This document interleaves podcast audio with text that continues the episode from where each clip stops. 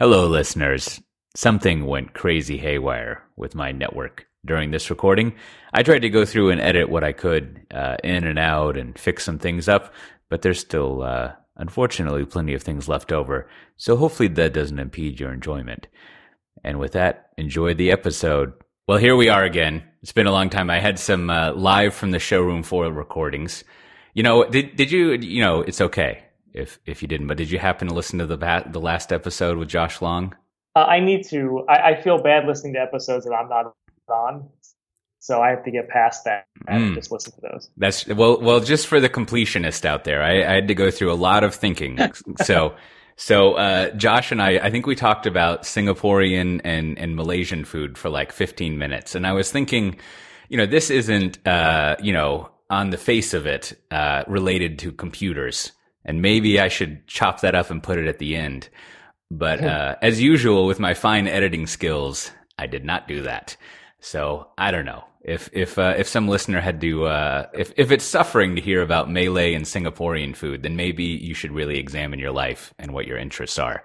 But right. on the other hand, I, I apologize about that. And you know, also while I'm here apologizing, I listen to it, and uh, you know, I can come off as a little bit of a conversational bully but I was I was just trying to draw out from Josh a few facts about chicken rice and Malaysian food.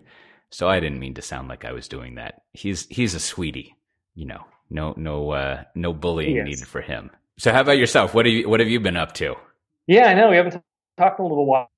So uh, you know, we're just talking ourselves. Forget the podcast. Uh, yeah, between a lot of business travel lately, I was in London. You're, you're, traveling more than me, but every other week for the last couple months, been on the road. But good customer things, good conferences. You know, it's uh, all productive stuff. Oh, that's exciting. So I, I noticed. I don't know if we've talked about it here, but you you have some new talk you've been giving called abstractions, which I'm pretty sure is not about Q-Tip. Uh, the the '90s rapper. But what, what's what's uh, what's the arc of that talk? What goes on with it? That's funny. Uh, I, I, think it's the question. Well, the question I'm trying to answer is how do you decide what runs where? Because I mean, I think it's easy enough for, for someone to say we've got some news items on, on Kubernetes, but you know everything's not going to go there. Everything's not going to go in functions. Everything's not going to go in applications or VMs or hardware. So what are the honest conversations about what things are optimized today for given abstractions? How do you even make decisions about do I need to move from A to B? Can it be happy here? Does it need to go somewhere else? So the talk I've been doing for some customers and some other settings is just kind of what are those abstractions? What are the things mm. that those are good at? And therefore, kind of what workloads maybe would you put on still bare metal today versus jamming into a container versus sticking into a function? And it seems like that goes over well because a lot of people are still trying to figure that out. There is no one massive flow chart, although maybe you and I would have fun building that, but there's no massive like choose your own adventure for deploying IT at this point. It's unfortunately to some extent based on what do you have. Like I can't say, hey, put this in functions if you have no functions today platform. So sometimes it's also based on what are your existing investments, what are your existing skills, what kind of things are you aiming for. But there is a, you know, it's harder than it was before. You can't just jam everything in a VM and call it a day. And that's exciting, but it also means for a lot of companies there's a lot of confusion and it's almost departmental. It's almost this group likes this, so they put things here. This group likes that, which really kills your operational efficiency, really kind of kills the rotation ability for teams to bounce between different teams because every team has a different tool chain. Every team's deploying differently. Like I love the diversity, but at the same time, it seems like maybe some ground rules are helpful. That does sound good. I was just talking to someone about uh, how you select where to put workloads between all the clouds and stuff yesterday. So uh, I should go check that out. You know, that also makes me think. I don't know if you have any role in doing things like this, but we should uh, we should set up some sort of like uh, recording people giving their talks so people can see them. Because I, I, you know, it would be nice to see a recording of you giving that talk, and all these other people have talks, and you you're sort of like. Uh, as a presenter, you're dependent on the conferences you go to to like film that and publish it but you know we could just like log into some zoom mm-hmm. thing and uh, try to be on our best sort of presentation behavior and present something that that would that would be exciting that's probably something i could just do on my own instead of making someone else do it. could be good mm. yeah and then we could yeah. have we could have a little series there you go you know, add some code value uh-huh exactly finally do something around here Damn it, let's do it. That's right. Well, uh, so there's been, I mean, there's been a lot of news uh, since last we talked, but I think I think there's a good little selection of it. Like as always, as always, as we talk about on my other talk, software defined talk, there's always a bunch of Kubernetes go, stuff going on, and it seems like uh, I think I think all the uh, all the public KSs, so to speak, the Kubernetes service or container services are uh, those of like generally all GA'd, right? Like Amazon has it and Azure has it. I assume Google's had it for a long time, of course, but it seems like uh, there's full GA of everything if you want to go all public cloud with that. That's right. Yeah, and it's only in the last week or so, depending on when you listen to this. But uh, Azure Service for Kubernetes or EKS recently, then Microsoft the next day shipped the AKS, the Azure Kubernetes Service, and they're very different. It's not the same thing. But as you mentioned, Google's had theirs since 2014. So they've clearly been the been the grandfather of hosted Kubernetes at this point, and probably still the most mature and the, the most feature rich. But Azure's got a good story here. They're actually managing the whole thing. It's easy to build out the full environment, scale environments, integrates with different Azure services. So it's a pretty good looking offering. Of course, like any, there's things that are kind of specific to each cloud to make it easier to manage and deploy them, but they're still deploying vanilla Kubernetes, which is great. Amazon's is a little different. It's it deploys a control plane for you. You know, the things that run Kubernetes, like the API server and the database. But then you as a user would build out all the worker nodes that actually run your containers. And then you would mm. manage those, you would patch those, you would upgrade those. So there's a different level of responsibility on each of these services, different kind of provisioning experiences, of course, different integrations as Amazon integrates with Amazon things and Microsoft integrates with Microsoft things, Google with Google things. And that may be fine if that's where you're putting them all. But it's interesting to watch. Each each one of these has good offerings. We still see obviously a lot of customers asking for things that stripe across all of them, which is why Pivotal Container Service PKS seems to be doing well. Yeah, I mean there is that. Yeah, you're, you're, right. It's interesting. I I'll have to go look up. There there must be some uh, some sort of uh, analyst or blogger or whatever they call them nowadays who's done some side by side comparison. But it'd be fun to see the choices that each uh, I don't know what you would call distribution it's it's it's weird to think of a distribution as like a, a, mm-hmm. a, public cloud running service, but it'd be fun to sort of like uh, entertain myself by decoding what their their strategy is and their their intentions based on what what they're implementing.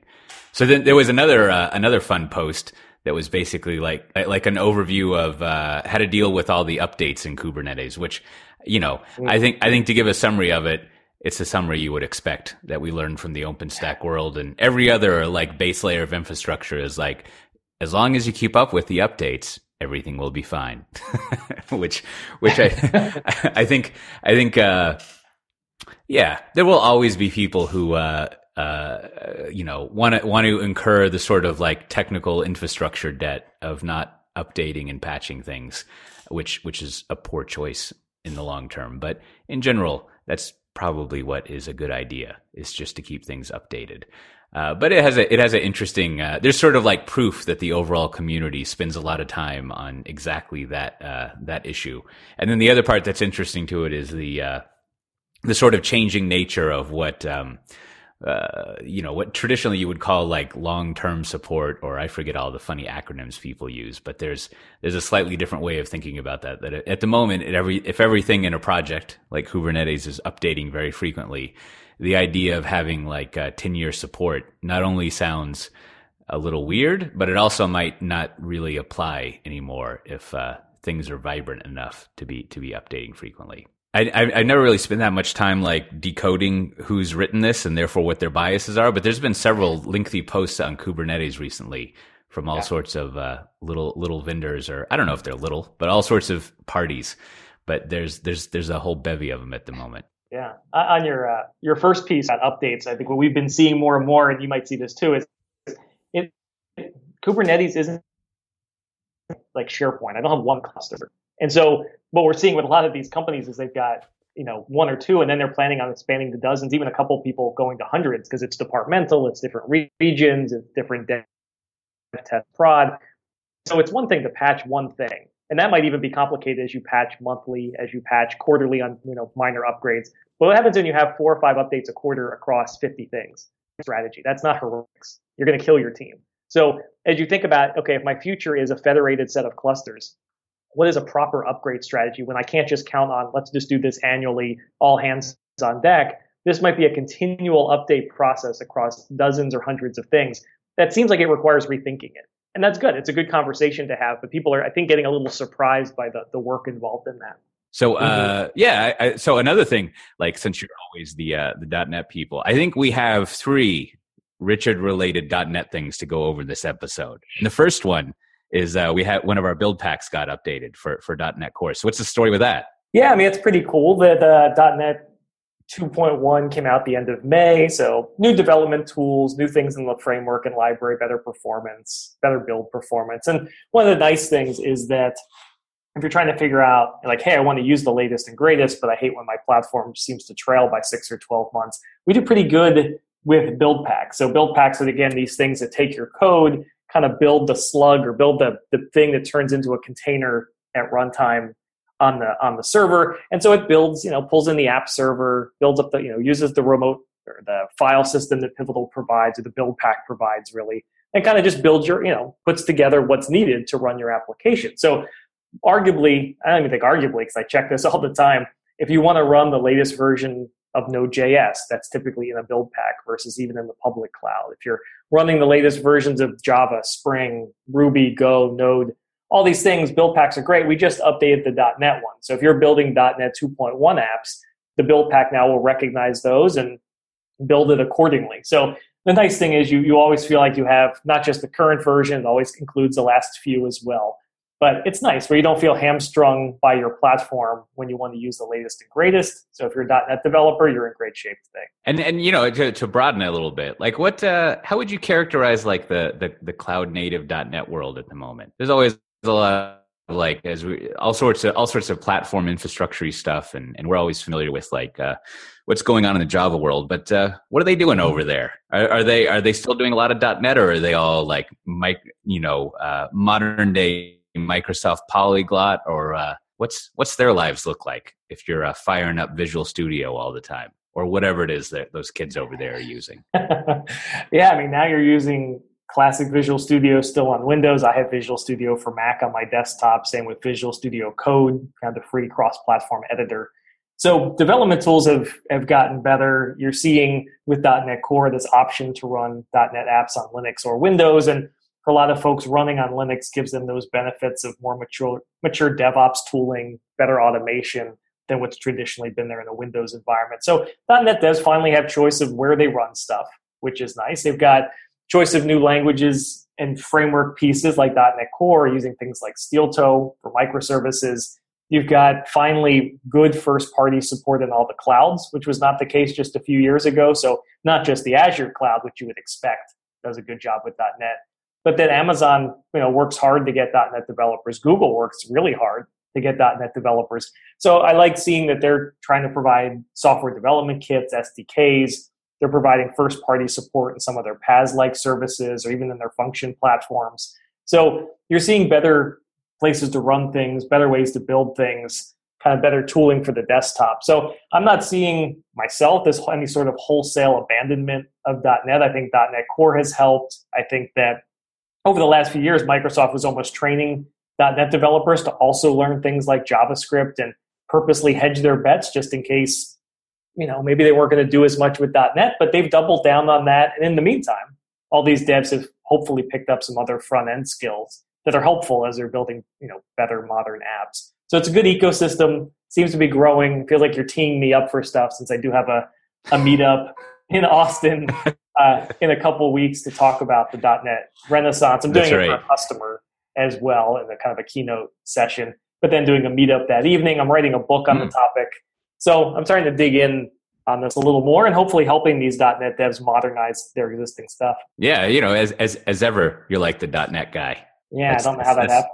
Yeah. it's it's just it's just it's in the water supply up there. It is. That you is, just, that is you just, true. That's unless you got like a Brita water filter, like you just end up doing .NET all the time. They put yeah. something in there. Just got it. You, you know, another thing I'm always. I, that's right. Another thing I, I like. I'm always interested to get a sense of is like, so what?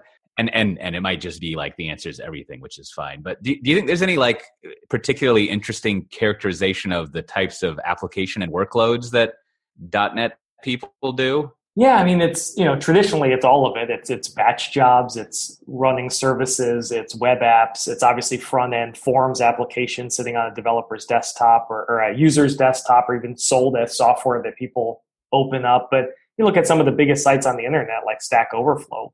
It's a classic .NET application that runs at some of the biggest scale on the internet. So you've got everything from APIs and web services. I think traditionally it's been a lot of web apps, especially the last 10 years, web apps, APIs, backend components, you know, those sort of pieces. And then, you know, more and more, there's more obviously JavaScript and things on the front end to, to power that, that the, the front end doesn't matter as much as the, as it did before for some of those other languages. So I see a lot more, a lot of backend components, a lot of APIs, but then still plenty of things just cranking out in the data center jobs that move data between services or restart things or process things from an FTP share, things we don't like to talk about, but things that still probably power a lot of business. Yeah, that, that was that was always my my impression of a substantial amount of .NET applications is there. I, I don't know how to characterize it, but they're just like internal corporate apps that that people would make. And as you point out with like Stack Overflow and other stuff, and I forget. I mean, does does eBay still .NET stuff. Maybe, maybe they changed over from that, but there's plenty of big like large sites to do it. But it does seem like because of the ease of use of getting, you know, um, creating an application and deploying it and managing it, it all, all being into the Windows stack, that it was uh, it was a good choice if you just needed to make a uh, small but valuable internal application for things. Which, was, which I guess I guess is still the case. But then yeah, but you make a good point there, though. I mean, we should remember that the reason that it's probably not the favorite tool of startups and a lot of these folks is because there was always this tax of A, having to run on Windows, and that was a licensed component. Visual, Visual Studio was never free. So if you were just kind of get started, that's why .NET has typically been associated with enterprise, because those are ones that had agreements to use the tooling. They were running Windows at scale. They're running on the desktop. That's a, arguably a reason that most popular DevOps tooling like Chef and Ansible and you know mm. Terraform and these things came really late to Windows is because the initial people were solving problems on Linux because that was the quote unquote free and open source stack. So hopefully .NET Core and some of these other things are making .NET developers feel like, hey, I could just pick this up and run completely free on Linux and use MySQL and use things that aren't tied to Windows but that just wasn't the case for the last couple of years. So, so then also, uh, and and and yeah, we, will get back to the. Uh, it'll, it'll, be hopefully I'll be able to make it to the thing in Austin. That'll be fun. But then also, uh, Rex, the new service for for doing co-location, which I guess like uh, I think I think for many years now they've sort of moved to the.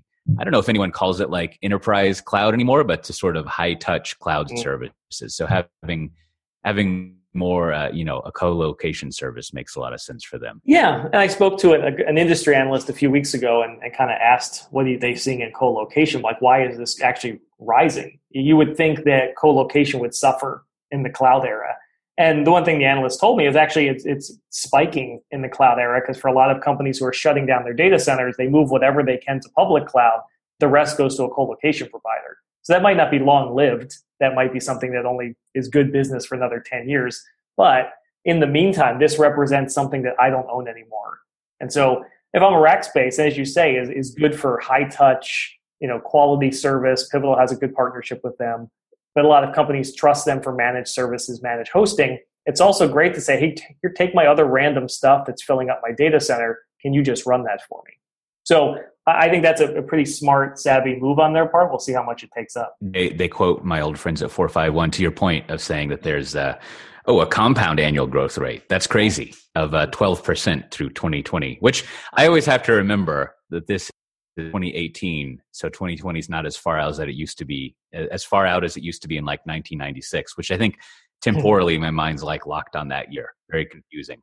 But uh, yeah, that is only like what two and a half years, but still it is uh, that it, it is sort of counterintuitive that you would see people moving there. But it gets to what we were talking about earlier, where and I guess I encounter this a lot. A lot of a lot of uh, you know CIO types and and the the level right below there trying to figure out as boring as this phrasing of it sounds workload placement and and like uh, where they would put things and how to manage that and uh, it's it's almost like as as you're going over the the the Rackspace stuff, I was thinking it's like maybe not terribly, but uh, interesting interestingly like uh, analogous to like all the outsourcing talk that people had I guess a couple decades ago now. So uh, ho- hopefully it should turn out a lot better than that. Of course. It, it is it is interesting to think about the way the way that cost controls and, and the way that you can optimize your costs based on the simple act of where you run your software is uh, versus uh, I don't know not. So uh, as as as you know as we like to do in the middle of news. So there's only I think we only have like uh, two events to speak to. I was trying to think of if there's anything. I, I've been traveling a lot, but I don't think I have anything in the near future. So as you mentioned, you're going to be here in Austin on July 10th at the Cloud Native Meetup, talking about uh, an expanded version of a little bit of what we just did, I guess, about uh, how things are going on in in uh, with .NET and the Cloud Native space at, at a meetup. I'll, we'll put a link to it there in the show notes, but uh, that's that's not too uh, not too far for now. But what's what's what's further of a little preview to cap it off that you would give people? Yeah, I'll do some demos and some uh, some discussion. But again, I think the main focus is what do we mean by you know even cloud native in the .NET sense? What are some some new anti patterns? Sometimes we go through times where something seemed like a great practice 10, 15 years ago, and now you're you're scolded for doing it. So kind of what are the newest anti patterns if you're a .NET dev? What are those places where you do have choices to run? How do you map some of the old to the new though? Because you're not going to go find a cloud service to run your Windows Forms applications. That's not the technology that maps over there or certain services. So how do you kind of map what you have? What are the new places to run? What are some of the tooling things that you should be aware of? And kind of how do you get started with what you have? Because as we just talked about, if we assume that mm-hmm. .NET is typically associated with enterprises, that means that virtually none of them are starting from scratch. They're all starting with dozens, hundreds, thousands of applications. What do you do with that? Like that, you just can't start over. So what are some strategies and things to think about there? And that should be a fun talk. I'm, I'm looking forward to putting it together. Yeah, yeah, and the uh, the people who run it always have good food and beverages. That's key.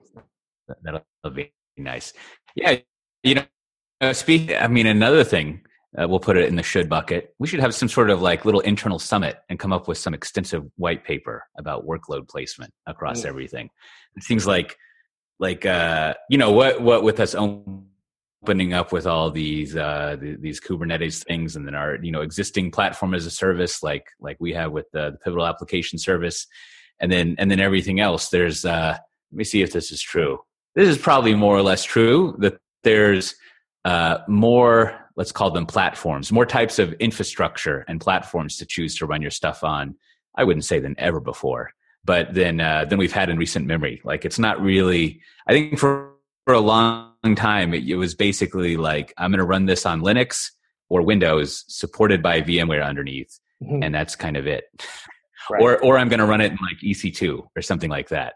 But, uh, but, but I don't, I don't know when it, when it started happening, maybe in the last, it would probably be most viable in the past three or four years. You could use five if you wanted to be roundy. Um, does five count as a round number, or is it only even numbers that are round? I'll give you round. Okay, that's good. I like I put in a lot of thought on that. That was good. But uh, you know, I, I, it would it would be. Uh, I don't know of very many like overviews that help you figure out like you know just uh, sorting through that. Like ultimately, I think what you would want.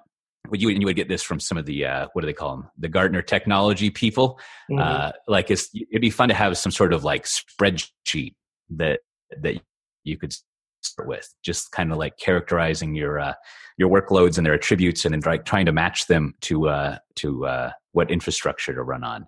Like I think uh, was it Matt Stine? He had a series recently, kind of related to that. Was called "Should That Be a Microservice?" Mm-hmm. Uh, and but it'd be a similar thing of walking through that because man, the the choices are uh, there's too many of them. yeah, too many of them to be an exercise. So I'm sure lots of people could uh, use help with that.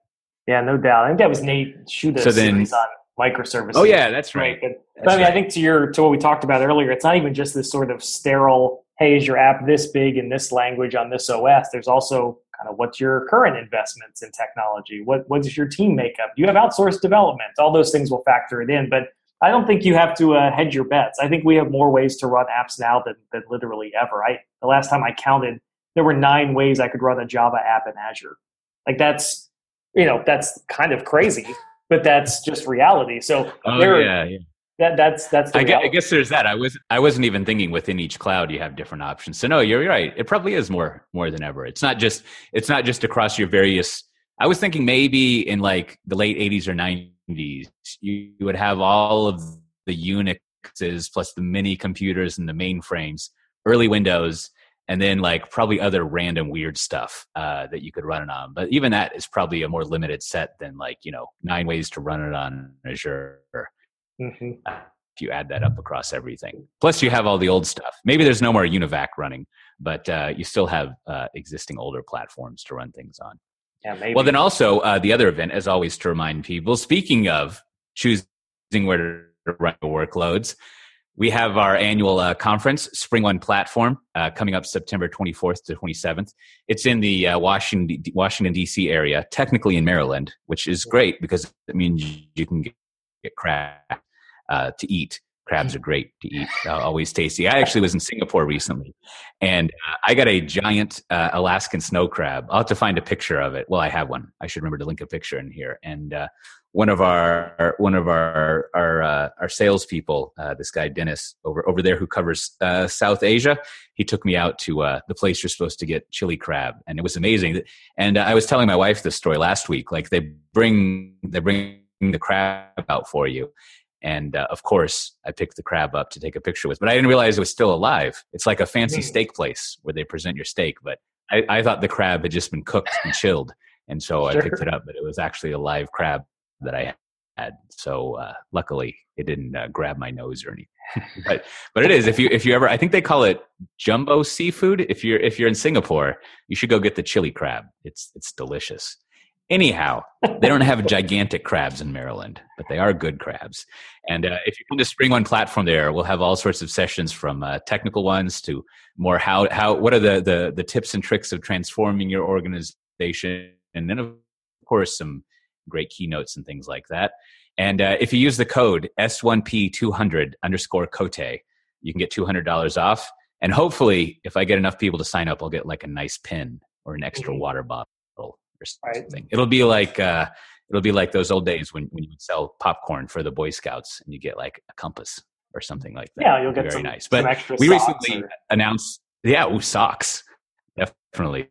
There, you know, vendors love putting socks out nowadays. Got to get more socks. But uh, we recently announced like uh, several uh, a round of speakers, uh, if I mm-hmm. recall, and, and they look pretty good. So you can go kind of peruse who'll be speaking there and get a sense of it. But you should come check that out. Should be awesome. And uh, you alluded to this earlier, but I, I like the tweet that you had. You know, you're like, ah, it's the uh, it's the recharging lazy days of summer. So I decided I should sign up to write a book and also record two courses on something. Yeah, yeah. I don't know you're a pretty productive person. That sounds easy. That's almost like a vacation for you, right? I, I know. I mean, I, I was uh, this morning thinking that I was almost in a cold sweat. Like, why did I sign up for so many things over the summer? This seems like bad decision making. But yeah, for the most part, stuff I enjoy doing. So yeah, I, signed a contract to write a book with O'Reilly on modernizing .NET apps. So I thought that'd be fun. It won't be a gargantuan 700 page War and Peace sort of thing. It's more of a 7,500 pager that uh, gives people some good plans forward. But that'll be fun. I think I'll have that delivered before spring one. Uh, also, yeah, I, I, think I'm doing a couple of Pluralsight courses, one on cloud native architecture, one updating one of my DevOps courses there on all the new things happening in DevOps. So that should be fun. And then, yeah, I've got the uh, conference, couple of conferences coming up, speaking at the Agile conference on what product ownership really means. And then the end of August, speaking at Plural Pluralsight's conference about what the Voyager space mission can teach you about distributed systems. So that should be uh, Whoa. Now I assume I assume that's the actual Voyager space mission and not Captain Janeway's ship. yes, the right? the actual. Is this, is this the Vigo the that's out there? That's right. Is that is that the one with the with the golden disc on it? Of it like, is, uh, with the golden like, record. Yeah. Yeah. Yeah. That's a there's a there's a lot of parallels. When I was reading about it, there's a good movie on it on Netflix that I was just absorbing a lot about the mission, and a lot of it, as always, when I read things, it makes me think of how it reacts to my, you know, relates to my real life. And so there were a number of things I thought, gosh, that's a good lesson, even from the ¡70s, on how we would build a modern distributed system today. This would be a fun talk, and, and sure enough, someone was silly enough to take it. Yeah, that that that, that would have been interesting. Maybe this is probably actually documented since it was like a uh, a government project, but there, must have been a lot of thinking going into like what what's this gold album going to have on it like it's it's a it's a weird sort of thinking to think like this type of, of, of animal you've never or living thing you've never encountered before will know what to do with this gold mm-hmm. record. But but the best part I, of that, was, maybe maybe that's an interoperability point. That, yeah, uh, I mean, or, or they, an API. They literally had six weeks to put it together, which I thought was awesome. So that was like a last minute thing, and then you had to include an actual record player because what else you gonna you know? I'm not going to find some civilization that, that, has a record player sitting around. Oh, so yeah.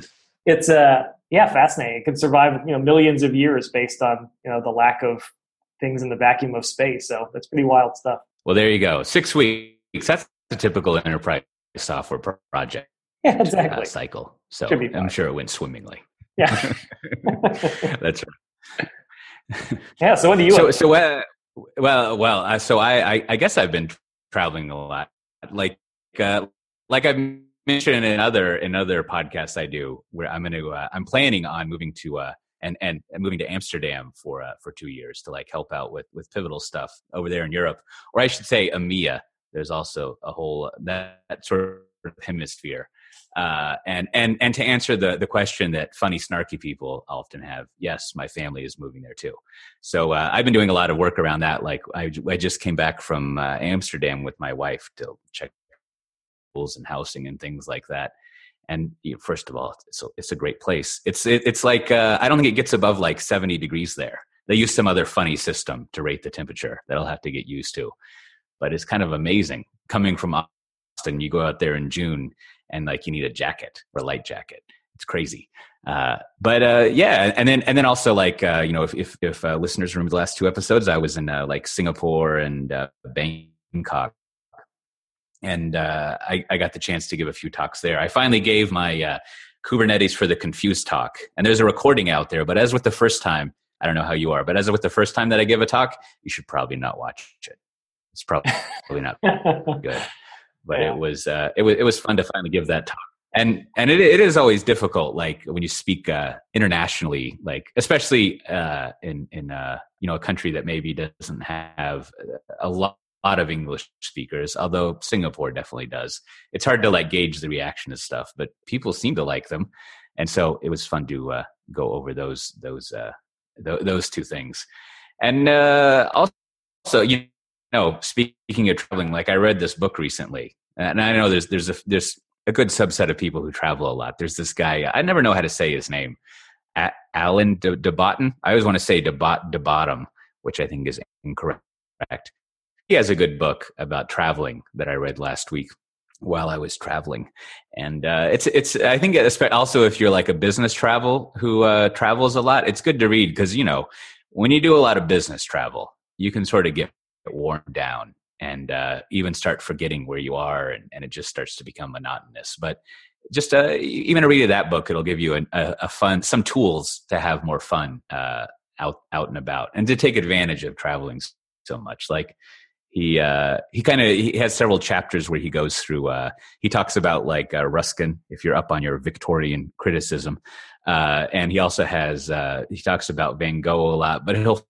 find like some famous character, uh, I guess a real life person, and talk about how they're traveling. Like gives you a, a toolbox of things to do when you're traveling to enjoy yourself more. So it's a fun little manual. It's not going to tell you how to modernize your .NET application but it'll at least uh, enliven your brain a little bit. And then uh, I think I think the other the other thing that I noticed is uh, Instapaper does not work in the EU because you know of of GDPR or whatever. So uh, make sure to queue all your stuff up beforehand because you won't be able to do it over there, which is just tragic. Interesting. Yeah, I you know I think I think when you travel, I mean you're, you're traveling a lot, right?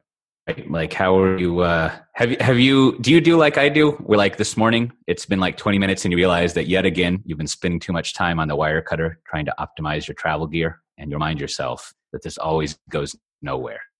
You don't need to buy a new bag. Yeah. No i know. How are you packing light on uh, these recent trips of yours? Are you a heavy packer? Do you check luggage or do you go like carry on only? Mm, well i don't check luggage. Well that's that's sometimes I check luggage on the way back just so that I don't have to deal with it. But uh, yeah, I, you know, I go back and forth. I've traveled, like traveled, done business travel for like uh, 12 years now. And, uh, you know, at first when you're doing business travel. You're like, you do a lot of research and you're like, I'm going to buy the one backpack. I'm going to get the, uh, whatever, the Tortuga backpack and I can just put all my stuff in there and I'm like backpack person. And that, that's cool. That has its charm to it. But then you're kind of like, this backpack is heavy. Uh, and uh, it also doesn't last like five days, and you got to like roll your clothes up and do all. You got to be like uh, like a seal of business travel. It's a little too much, you know. There's no. what was the name of the guy in James Bond Q who had all the exploding yeah. pins. Uh-huh. Like you got to try to be that guy. And then and then and then as as I'm I'm currently in this part of the cycle, you know, you vacillate between these two things where I have my uh, giant, I don't know, however many liter backpack that I've had for a while, but then I also just have like uh just you know some carry on bag. And it's so much nicer to have a carry on bag. You just like put your mm-hmm. clothes in there and you can throw a bunch of crap in there. And uh, and then if you buy stuff or you acquire things, you just put it there. It's just nicer to have like a, a little rolling bag, and uh, then you don't really carry all your weight on your your back. That's true. Did you have a chance to use my air vent strategy at all on any of the flights? You're uh, oh no, you know I'd I'd forgotten about that, but Come yeah, I, I, haven't I haven't really had any. Uh, I haven't had need to use that. Let me think. Maybe I will when I go to. Uh, I'm going to Amsterdam in, in Germany next week. Maybe maybe I'll have use for that then, because I'm having to travel and it's it's big. We'll see how this goes. I'm having travel on some non oneworld carriers. Might have some undesirable seatmates. I'm, I'm gonna be just a person, so maybe I'll have to think back to that. Good. Can't wait. Yeah, yeah, but you know, business travel, exciting. It is. and and you know i was also thinking like like on this topic here's here's a few little tips i would give people again it's not going to teach you how to modernize your applications but i've noticed especially traveling a lot recently there's a few things one uh, uh, i wouldn't limit it to any nationality but people complain a lot when they travel which is just you know you're sort of wasting your time you shouldn't you shouldn't spend too much time complaining especially when there's like long lines because it's just like there's nothing to be done about it. You're just going to have to deal with long lines. So it's good to just relax and enjoy yourself. Otherwise, you're just kind of uh, nuking your own opportunities.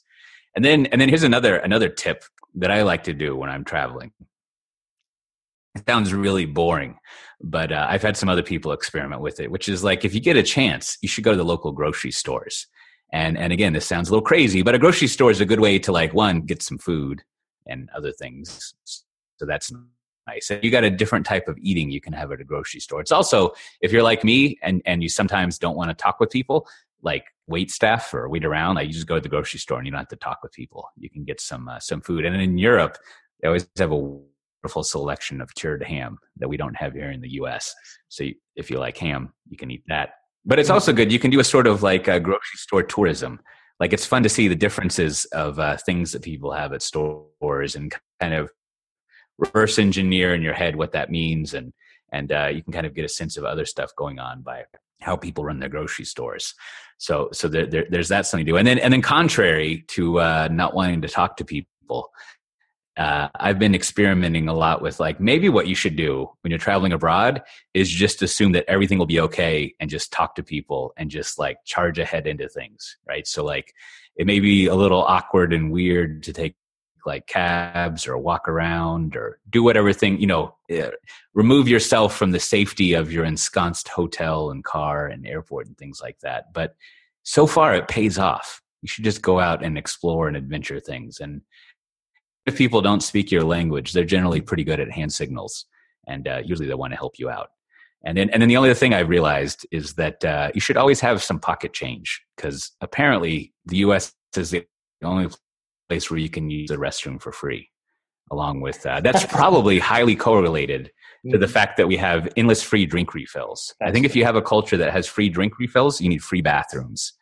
But uh, I don't think people consume very many liquids as much as we do, I should say, in, in the rest of the world. So bring some pocket change. These are all. But that's uh, I think I think that's a yeah that, that's a good summary. We'll, we'll have maybe we'll have some ongoing travel check-in things but uh, I, I, think I think we have some good catching up. I think I think we're scheduled for an episode next week, week after that. Well, maybe not next week since I'm traveling. I guess we're still in the same trap, but we'll uh, we'll, we'll be back sometime soon. And uh, you have any last minute things you want to wangle into here? No, we've got some good guests coming up. I know we've got some few folks, but lined up. But if you all have ideas of folks you'd like to hear us uh, get tortured by the two of us on an interview, please please send recommendations to either of us. We love making sure we're talking. To we can, we can add it to the self torturing that we That's do. right. That's right. So yeah, who who do you want to see victims of this podcast? Please let us know. And and on that note, I'm always uh, checking out what's on our uh, our sister brother our sibling podcast pivotal insights. And they they've been having a tremendous amount of uh, of uh, guests on there. What i would call sort of like customer interviews. People who are in organizations actually doing things. And there, there's a great amount of interviews they have there. And every now and then they have a pivotal person talking as well. But uh, it's definitely worth checking out pivotal insights. They have all sorts of uh, interesting stuff over there. I'm not sure how many steering travel insights that they have yeah, I don't know, but they're they're kicking our tail on regularity. Work there. So, so as uh, always, that's right. We'll, we, we, I, I, don't know if we'll ever be able to catch up. We'll just be the uh, we'll be, we'll be like we'll be like the late show after the uh, the night show, just there for people who are straggling around. There you just, go. Just trying to get around. Well, as always, this has been Pivotal Conversations. If you want to find all of the uh, fine old episodes, or, or or this one as well, although if you're listening but you've already found it. But you can go to soundcloud.com slash pivotal conversations, and there's the entire uh, back catalog of episodes you can go through there. There's lots of interviews we've had with people, customers, Richard and I just entertaining ourselves, and hopefully you talking there. And about every Thursday, we post the full show notes, which will have a, a fair amount of links this week over at pivotal.io slash podcast. And with that, we'll see everyone next time. Bye bye.